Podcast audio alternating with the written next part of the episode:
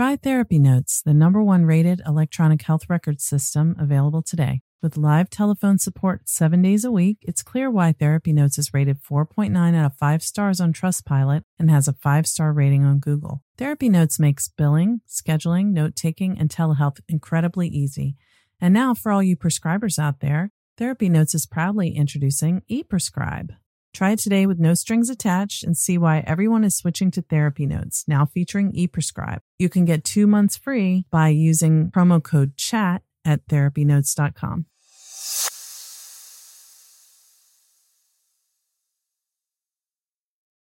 Trauma Therapist Network is a website to learn about trauma and how it shows up in our lives and to find a trauma therapist. Go to traumatherapistnetwork.com to find a trauma therapist near you today.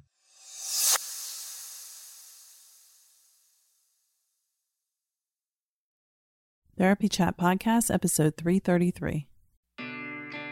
This is the Therapy Chat Podcast with Laura Reagan, LCSWC. The information shared in this podcast is not a substitute for seeking help from a licensed mental health professional. And now, here's your host, Laura Reagan, LCSWC.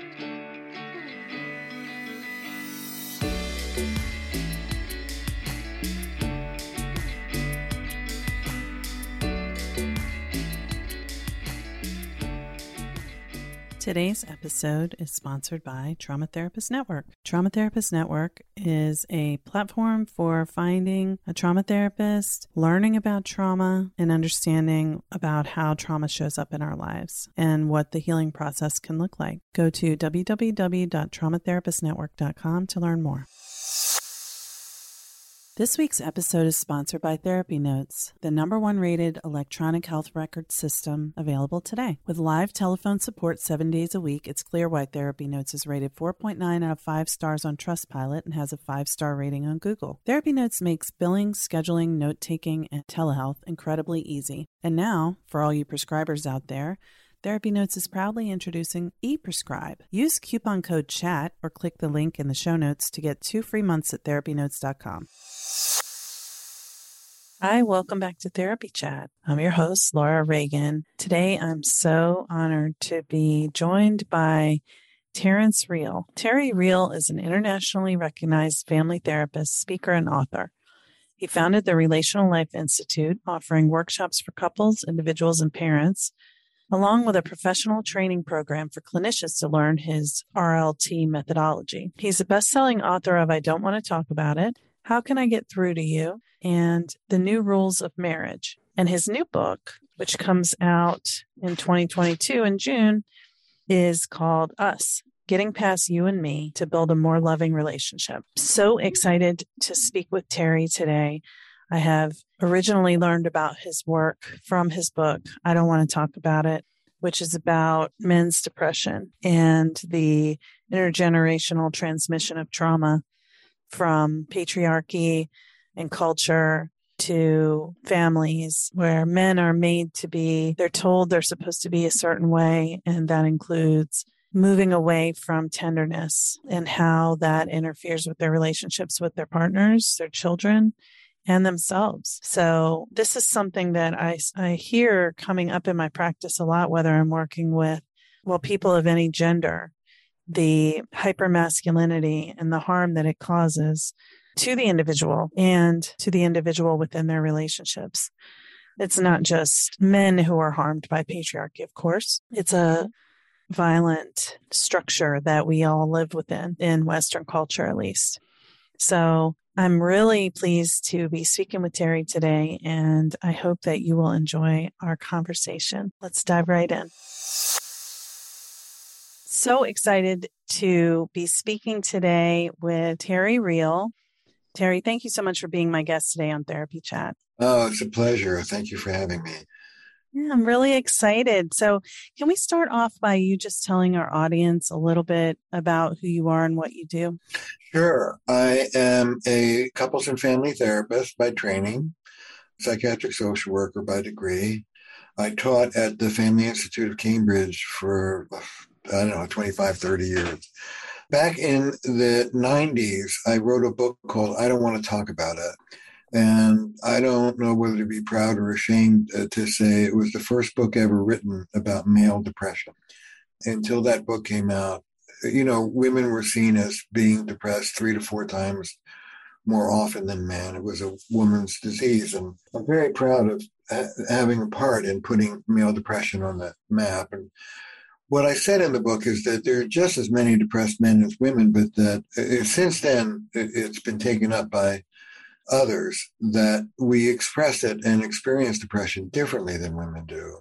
Women mm-hmm. tend to pull in, to internalize, ruminate, blame themselves. Men tend to self medicate, act out, externalize. And when you look at the rates of women's depression and uh, men's depression, and then you factor in alcoholism, domestic violence, infidelity, it turns out that we're neck and neck. And so what I said, and I don't want to talk about it, is you don't see a man's depression often. You see the the attempts that he's making to run from the depression. Oh yeah. And but more broadly, the book was about what we in our culture do to boys and men. It really was the beginning of a 30 year process critiquing and deconstructing patriarchy. And in the work that I that I do called relational life therapy. We lead men and women and non binary folks uh, into intimacy by leading them beyond patriarchy. Uh, so it's a practical methodology for breaking up traditional gender roles and moving us beyond them. After the book came out, there are an estimated 6 million depressed men in America at any given point. So it did real well. And I got calls from all over the, the country, all over the world saying, is there somebody in Maryland or Topeka or wherever that does the work that you uh, describe? And after a while, the light dawned on me, and I said, Look, if you're desperate enough and you have the resources, come to Boston where I live and practice. And what evolved was a two day, I call it relational intervention. You come, you spend two days. At the end of the two days, you're either on track or getting a divorce. What I noticed in these two day interventions was two things. One, they were very successful. I'd say 19 out of 20 couples did well. And two, I broke just about every rule I'd ever learned in therapy school about how to do therapy. I was not neutral. I was relational. I judiciously self disclosed. I made a point of it. I uh, took sides. I often uh, sided, I dealt with power imbalances and I threw my weight behind the disempowered one, often the woman, not always, and brought them up in relational life therapy, we have a saying we want the mighty to melt and the weak to stand up. And so that was the work. We dealt with power imbalances, we dealt with patriarchy, and uh, we did really well. And I created a school called Relational Life Therapy. We have a about a two year training program. We're uh, we've revamped the school and we're opening up the doors in May for people. I've trained several thousand therapists around the country over the years. And then I've written a new book called Us Getting Past You and Me to Build a More Loving Relationship. And that is really about, well, we'll talk about it, but it's really a critique of individualism, the toxic culture of individualism and that neurobiologically we're not individuals we co-regulate each other that's a myth and that when we move beyond the culture of patriarchy and individualism and really step into what i call ecological wisdom that we're not uh, separate from nature certainly not in control of nature. We're a part of nature. Whether the nature you're trying to control is your wife and kids or your body or your mind or your thinking, trading in a power and control individualistic model for a collaborative working with being in the spirit of kind of ecological model all the terms change everything changes so the book which i'm very proud of really goes through the neurobiology of co-regulation the uh, the myth of the individual, the history of individualism in the West. There's a chapter on that, and then when you stop thinking about yourself as an individual and start acting like a team, the bulk of the book is full of practical skills for couples and for couples therapists on how to really make that shift. For example, just to give you a little example, you know, I have a saying, you can be right or you can be married. What's more important to you? and the, the ecological or relational answer to the question, who's right and who's wrong, is who cares? It doesn't matter. Those aren't the terms. The terms are how are you and I going to make this work in a way that's going to work for both of us? And so the book is full of skills about how to speak, how to listen, how to respond, uh, how to repair, how to cherish.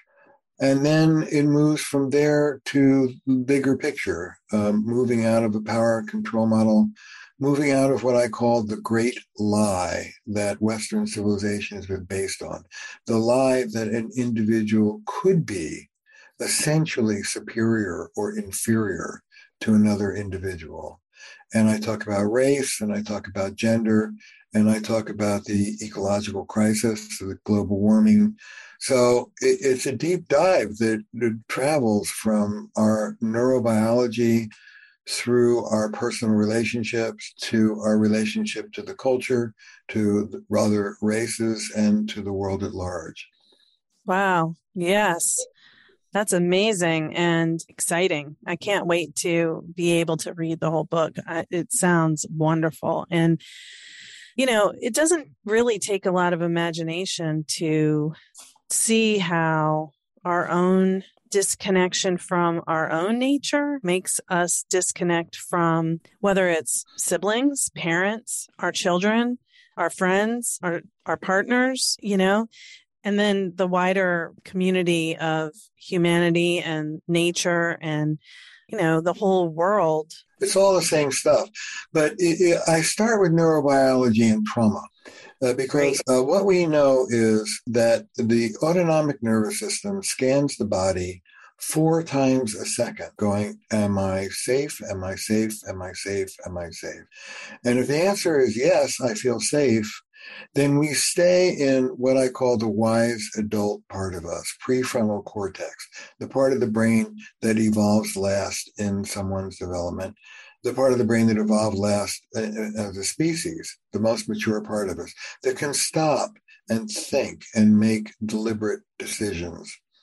What happens if the answer is no, I don't feel safe, is you lose what I call us consciousness, that prefrontal cortex you lose the sense of relationship of the whole.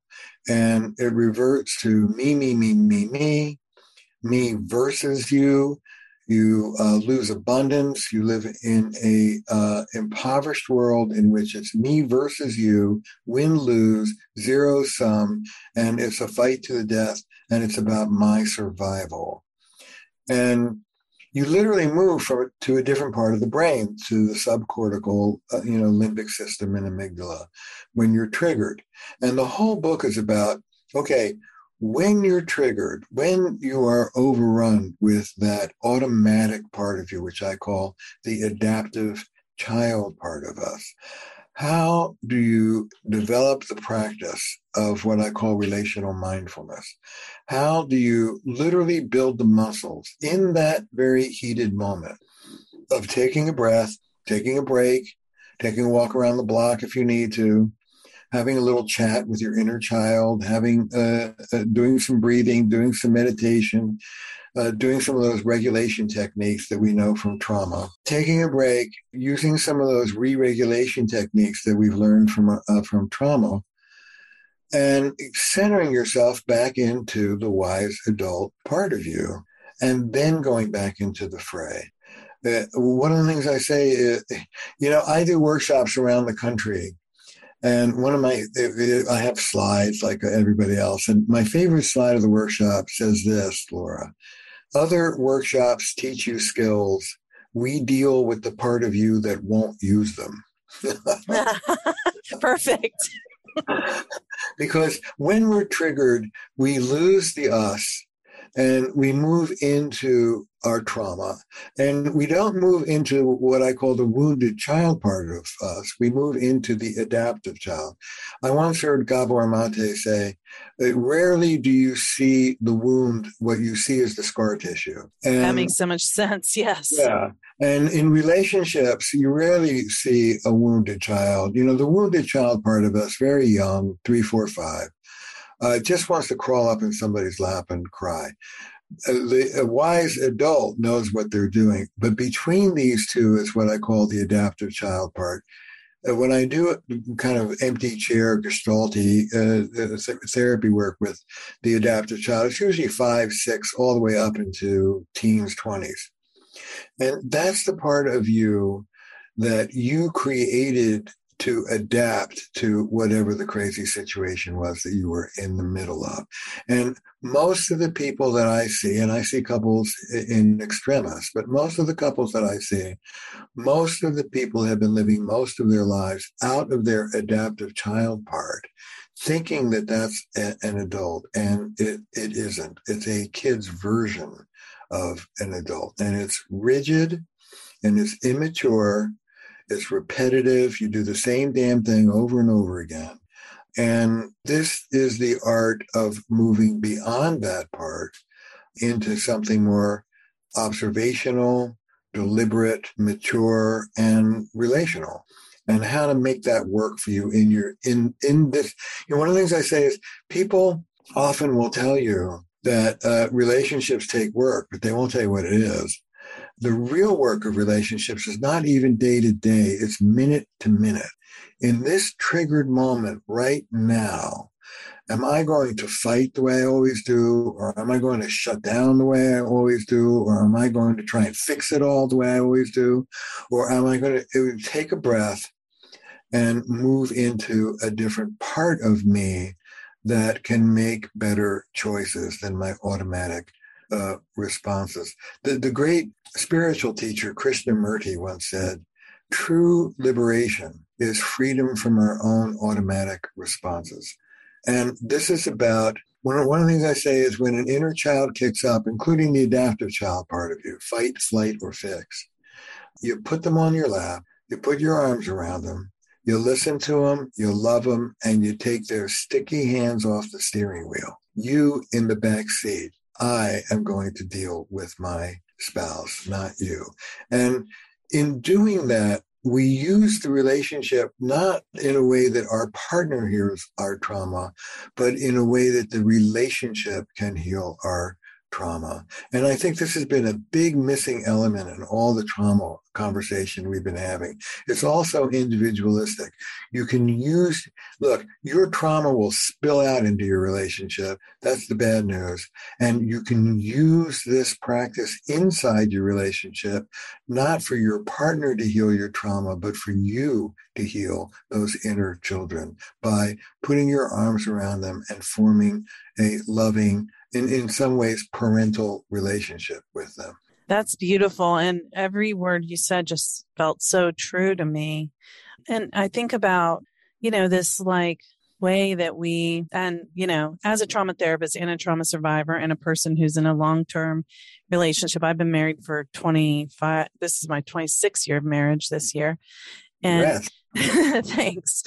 You know, I think it's become apparent to me, maybe in the past five years, through the help of my therapist, that, you know, things that I am projecting onto my partner as them doing something to me is really me kind of reliving what was done to me in a in a previous relationship you know during childhood most likely or right. early you know teen or early adulthood and right and it does and it's like the he becomes that but it doesn't like it's not like he looks like the person that did that or he's not them but to well, he, my nervous something, system, something yeah. yeah something is happening you know trauma triggering it, it's so subtle well all, all your partner has to do is behave in a way that is similar enough to what happened to you early on that it kicks out the response. That's trauma triggering. You don't remember trauma, as we all know. You're not, you, you know, the combat vet who hears a car backfire and spins around like he's got a gun in his hand is not thinking, I'm walking down Main Street remembering combat, right. in combat. And, you know, I, I had a critical, violent father. So did my wife, Belinda. Belinda comes in and she's angry about this, that, or the other thing, and she's critical. I'm that four year old boy, and yeah. she's that towering uh, father, six foot three, 240 pounds. And, uh, you know, I am ready to either duck under the rug and hide or bop her in the nose and fight her. And that's that adaptive child response. I call it whoosh, W H O O S. It's just a wave that comes right up from the fit. Now, the one thing I do want to say and that I teach my students is this I always ask my students to be uh, respectful of the exquisite intelligence of the adaptive child you did exactly what you needed to do back then to preserve your autonomy and your integrity and your spirit. But I have a saying, adaptive then, maladaptive now. Yeah.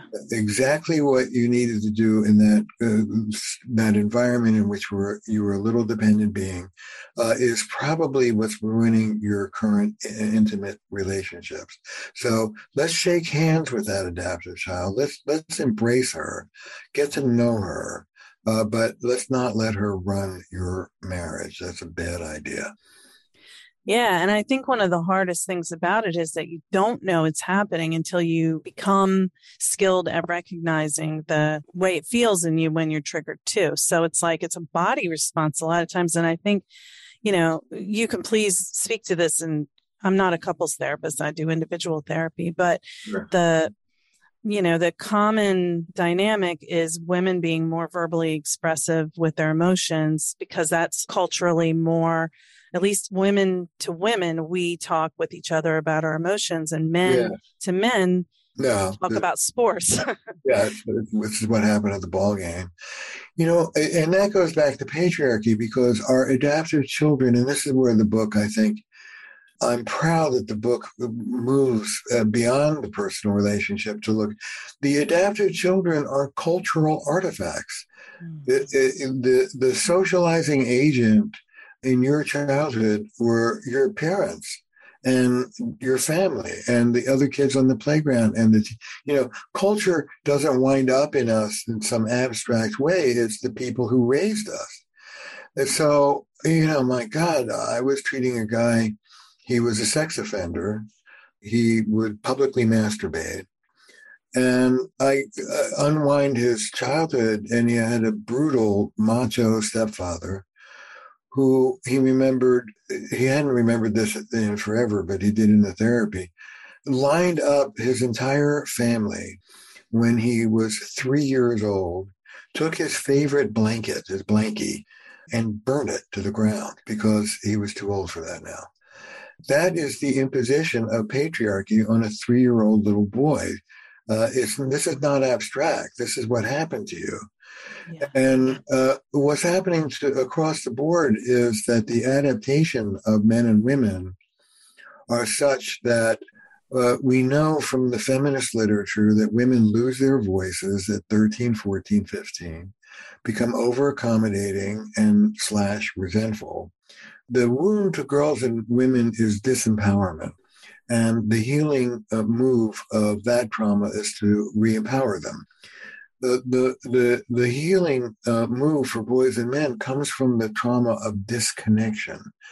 Boys and men are not disempowered. If anything, we're falsely empowered. We're overly empowered, but we are disconnected. The way you turn a boy into a man in this culture to this day although it's better with the younger the man, the better. But to this day, is through dis- you disconnect them from their hearts, from their feelings, from their vulnerabilities. You disconnect them from others. The essence of traditional masculinity is invulnerability. The more invulnerable you are, the more manly you are. The more vulnerable you are, the more girly you are. And mm-hmm. what we know, I mean, thank you, Brene Brown, is we, we humans connect through vulnerability. So you have uh, you have millions of dissatisfied women who want more emotional connection from men. then we raise boys and men to deliver. Now, most therapy and uh, certainly culturally, there's been a huge backlash, which is, you know, if women would just sort of shut up and learn to be more accepting, all would be well. Which men's men's style of intimacy. What what is men masculine intimacy? They bowl together and don't talk. Uh, no, that's not intimate. Uh, or have sex. Yeah, right. I, I, don't want women to stand down. I want men to stand up and meet these new demands. I take sides. I say the intimacy that women are asking for is good. You'll live longer. It's good for your kids. It's good for your body. Step up and do it. The way that women are going about asking for that intimacy may suck, but and need a lot of work. But what they're asking for is a good thing. So, you know, I'll be sitting with Harry and I'll I'll say, Harry, here's a piece of paper, here's a pencil. I want you to jot these down. Joy, pain, anger, fear, shame, guilt, love. For your listeners, let me do that again. Joy, pain, anger, fear, shame, guilt, love. Okay, great. What are you feeling right now? Right now, as you're sitting in that chair, what are you feeling, Harry? I guess I'm a little nervous. I'm going to fuck up. Okay, that's fear. Where is that in your body? It's in my chest. Good. What what is this feeling? Uh, kind of butterfly. Okay. If those butterflies could speak, what would they say? I don't want you to judge me. Great. What else are you feeling? well, uh, I'm feeling like I love my wife and I don't want to screw things up. Great. Where's that love in your body? And you take a guy who's completely emotionally inarticulate, you, you give him structure, mentoring, and help. And the end of the exercise, uh, I'm telling you, Laura, Harry has identified five or six feelings by the time we're done. He's never done anything like that in his life before. And I get to say this wonderful thing. I turn to him and I say, Harry, you're a passionate man. You have a ton of feelings, it turns out. Your feelings never left you, you left them. They've been percolating all along. All you have to do is turn the satellite dish in and pay attention to them, and they're right there. And this is the kind of close, active mentoring that I think men in particular need in therapy and that we're taught as therapists to not do. And uh, so relational life therapy, what I the school I've created does break a lot of the rules and it deals with some of the issues in very concrete, pragmatic ways that I think a great deal of therapy misses.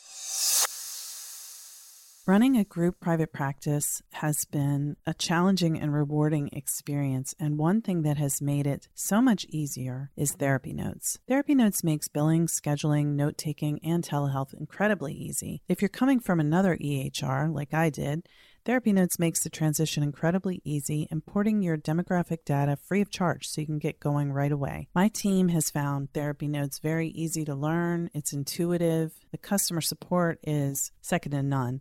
And that's one of the things that has kept me a Therapy Notes customer for several years now. Anytime I've needed to contact Therapy Notes for help with an issue I couldn't figure out on my own, I've been able to get through to someone and resolve the issue within 15 minutes 99% of the time. Find out what more than 100,000 mental health professionals already know. Try Therapy Notes for two months absolutely free. Just click on the link in the show notes or enter the promo code CHAT at therapynotes.com. Well, and that goes to, you know, what we always hear in therapy that men do better with concreteness and, you know, structure and directiveness instead of just, you know, feeling like they're on the spot to tell what they feel when they don't know how to name it and they're just becoming more and more uncomfortable and want to escape from the situation. Yeah, I think that's right.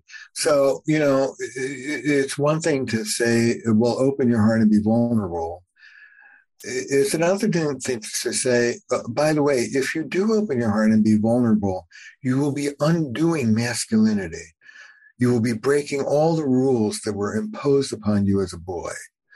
And it's yet another thing to say, open your heart and be vulnerable. Let me take you by the hand and show you how to do it. And that's the work that needs to be done, I believe. Now, there's a corollary piece for women, if I may. Mm-hmm under patriarchy, and I like to say we're fish and patriarchy is the water we swim in. Uh, under patriarchy, You can be uh, connected or you can be powerful, but you can't be both at the same time. Let me say that again. Under patriarchy, you can be connected, affiliative, accommodating, quote unquote, feminine, or you can be powerful, instrumental, competent, can do, quote unquote, masculine. But you can't be both at the same time because power, as Riane Eisler put it, is power over, not power with. It's dominance. And so when we move into the power position, we break connection. And what happens with many women that I see in my office is they eat it and eat it and eat it and eat it. And when they finally do, quote unquote, find their voices, it's like, I am woman, hear me roar. You know, It's what I call individual empowerment versus relational empowerment. Individual empowerment is I was weak, now I'm strong, go screw yourself. I'm going to bark it out and I don't give a good goddamn how you feel about it. Relational empowerment, which is brand new for our culture, is I was weak, now I'm strong. I'm going to stand toe to toe with you. I'm going to bring my full voice into this relationship. What do you need from me, honey? How can we work together as a team? And that is brand new. And it breaks the back of individualism and it breaks the back of patriarchy. So I teach women the skill, and it's very concrete, of what I call soft power or loving power. How to stand up for yourself in no uncertain terms and cherish your partner and the relationship at the same time. Can I give you an example? Please. This came to me when I was working with a couple, heterosexual couple, young, classic deal. Uh, she, uh, uh, he wanted sex all the time. She wanted sex none of the time, and they were killing each other. So, like any good therapist, I move them off of that level to what does sex mean to you? And like a lot of men, this young man filtered many of his emotional needs through sex. Uh, mm-hmm. being sexual meant that he was desirable, that he was good looking, that she liked him, that they were in good shape together, that she cared, et cetera, et cetera, et cetera. Okay. I did not do this. They came up with this. Two weeks later, they come in, all smiles. The sex thing, got it nailed. Uh, okay, there's a story here. Tell me the story. Yeah. So that night after the session, they were at home, and lo and behold, he proposes sex. And rather than run to the other side of the room, which would be her normal move, newly empowered, this gal goes over to him, puts her arms around him, gives him a big, passionate kiss, looks him in the eye, and says, This, you're hot. I want you to know you are capital H O T hot. You are gorgeous. You are sweet. You're a dear man. I feel so close to you. You got a big heart. I've never want anybody in my life as much as I want you. Oh, by the way, I don't want to have sex tonight. Anyway, let me tell you, I love you to pieces. And- oh. I thought it was going somewhere else. and he, to his own amazement, looked at her and went, uh, okay, and the reason why he was able to do that is because he felt so loved and so cherished that the no went down just fine. And uh, so there's a real skill here. You know, the difference between saying, Laura, I don't like how you're talking to me, and saying, honey, I want to hear what you're going to say. Could you tone it down so I could listen to it? Laura, uh, role play Laura, not the real Laura. Laura, I want to be close to you. And when you call me a chauvinist asshole, uh, I feel pushed away to the other side of the room. Could, could you redo that and and uh, let me get as close to you as I want to be? Uh, who confronts anybody like that? No one. They have to be trained. They have to be taught, and that's what I go into in the new book: how to be, how to not lose the us, the relationship, and not lose your power both in the same time.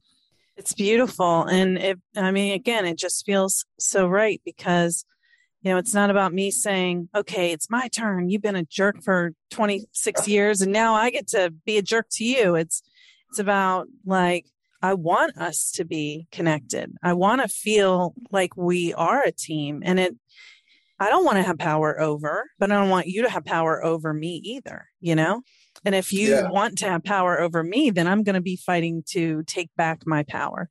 You know, I, what I would say is I'm going to be fighting to help you remember that um, power over is a toxic nightmare for both of us. and that it's in your interest to treat me well. You know, uh, I don't talk to people. This is not a power game. This is not a win lose yeah. game. This is like, how are we going to work together in a way that's going to, it's like the difference between saying, I want sex. I need sex. We have to have more sex in this relation and saying, honey, you know what? We both deserve a great sex life. It's kind of fallen off the planet. What do we need to do to resurrect it? What a difference. Two ways of saying the same thing, but oh my God. One is relational, one is linear, individualistic, the way we normally talk in this culture, mm-hmm. and the other is wise, relational, and loving. How to be strong and loving at the same time. Yeah, it's like we have a problem. Let's come to a solution together instead of you are the problem and I'm going to lash out at you kind of thing. Yeah, that's exactly right. I write about this in the book. I say that uh, uh virtually everybody who sees me is an essentialist. Uh, what's what's the problem in your marriage? Her. And what's her problem? Well, that's just who she is. She is essentially like that. I tell a story of a guy, we'll call him Bill. It, it, I, there are lots and lots of stories in, in the book, and I, I'm proud that the stories read like stories. So many clinical vignettes are cardboard, but uh, there's something novelistic about that at its best anyway, Bill comes in. I ask him the question I ask most people just starting off a session. I say, what would you wish for? If this therapy were to work brilliantly, what would you get out of it? And uh, Bill, God bless him, says, I want to get laid. okay, all right. he knows why he's there. Yeah.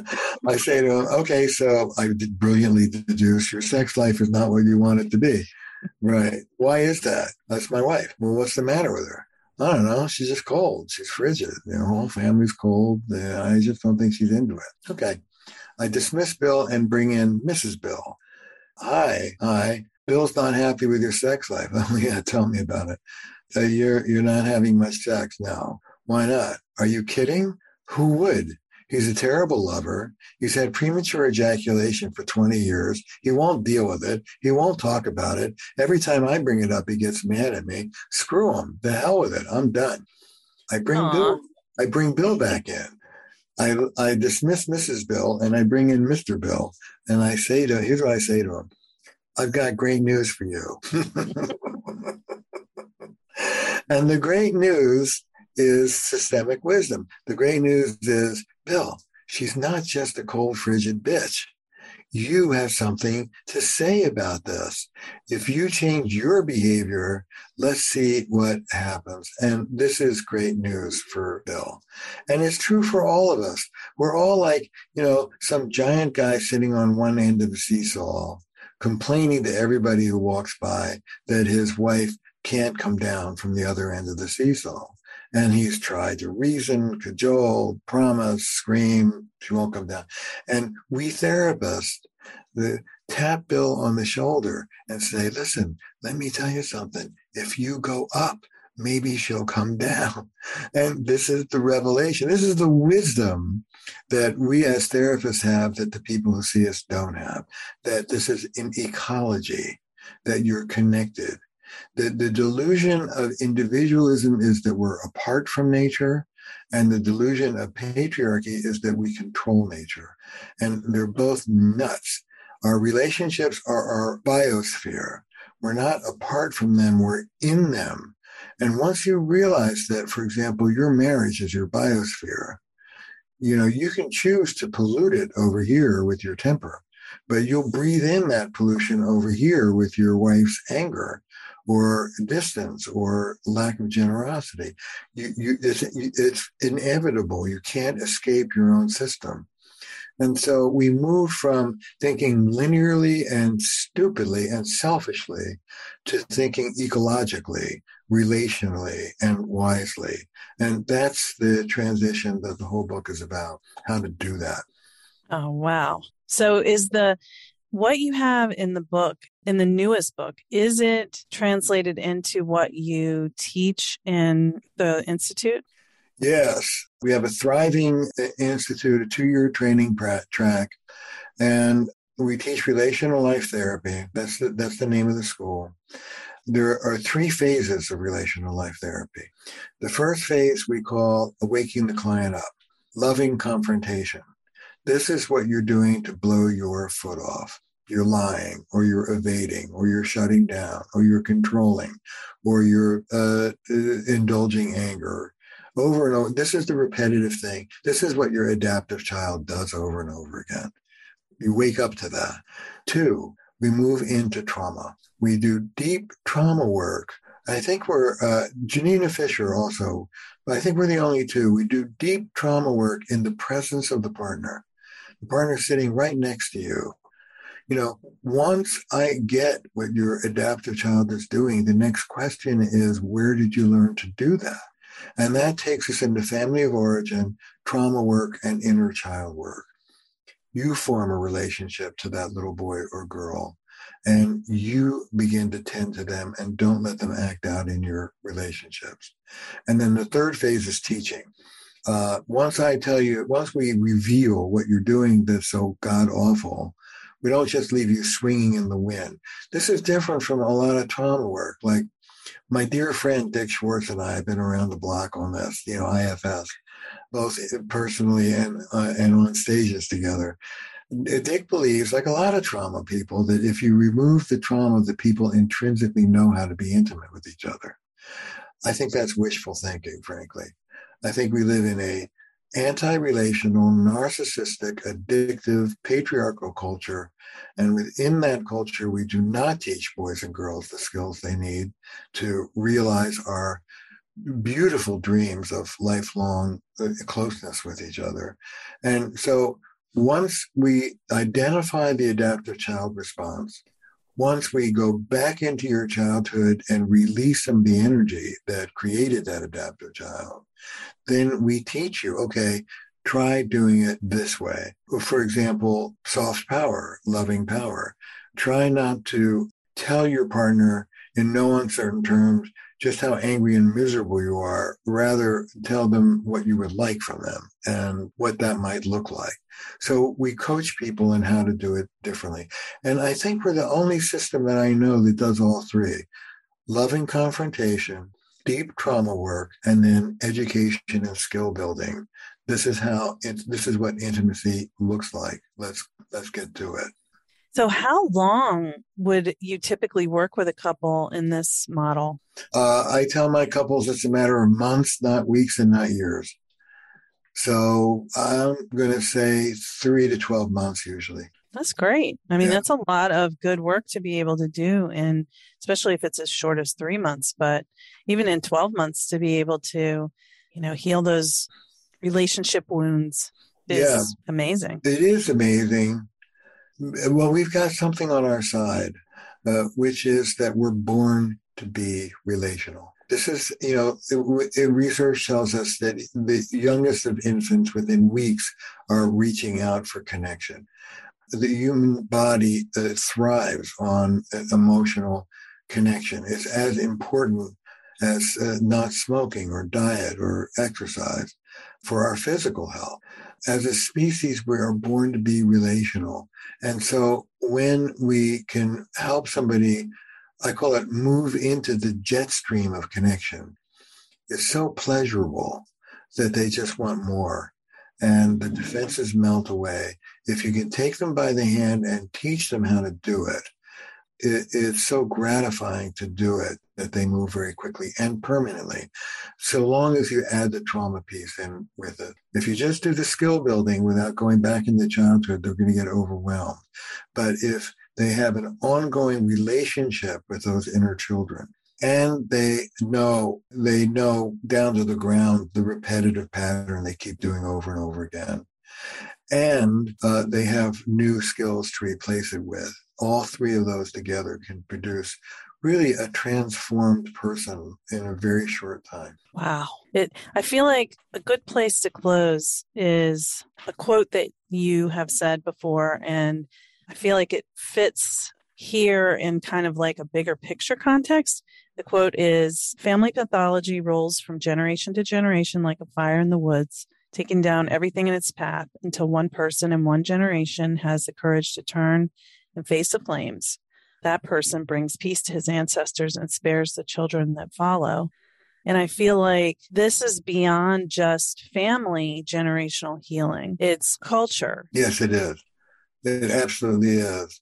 And one of the ways that I get people to work is by reminding them that this is not for you alone.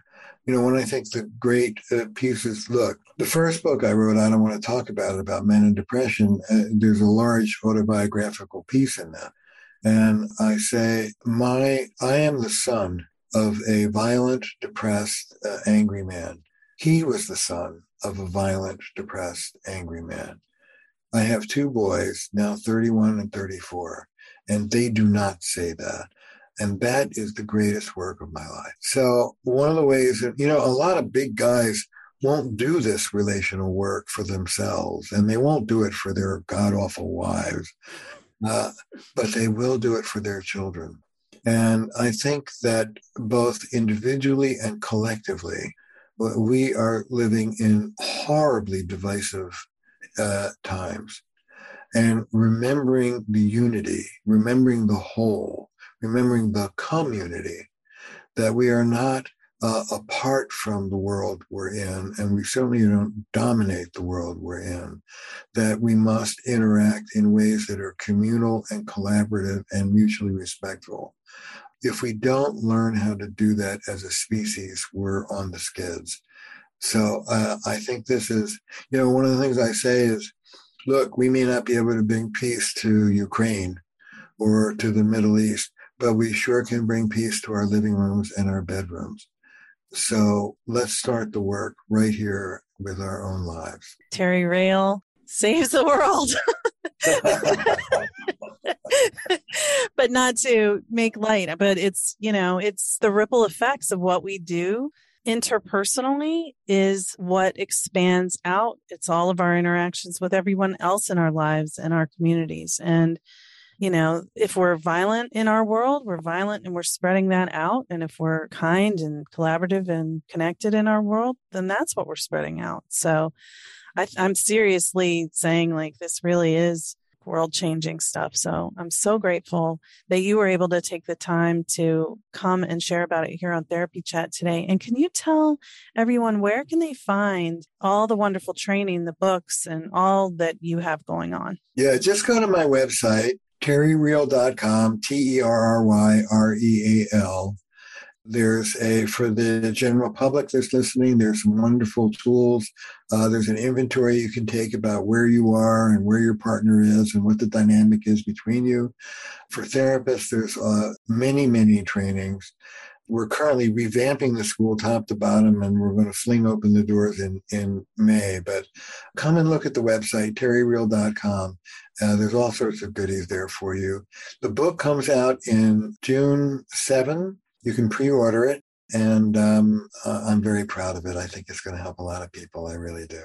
I really do think so too. And thank you again, Terry, for coming on to Therapy Chat today. It's been a joy. I appreciate it. Thank you to Therapy Notes for sponsoring this week's episode. I do love Therapy Notes. It's such an asset to my business and makes my job as a practice owner and a therapist much easier. Try it today with no strings attached and see why everyone is switching to Therapy Notes, now featuring ePrescribe. Use coupon code CHAT or click the link in the show notes to get two free months at therapynotes.com. Thank you for listening to Therapy Chat with your host, Laura Reagan, LCSWC.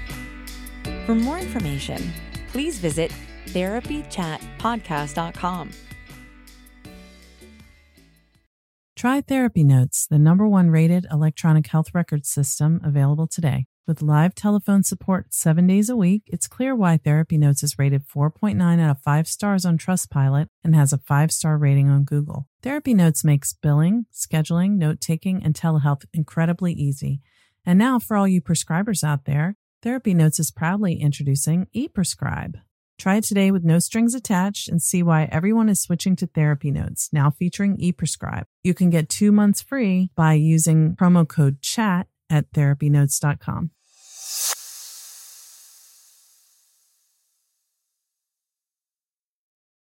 Trauma Therapist Network is a website to learn about trauma and how it shows up in our lives and to find a trauma therapist. Go to traumatherapistnetwork.com to find a trauma therapist near you today.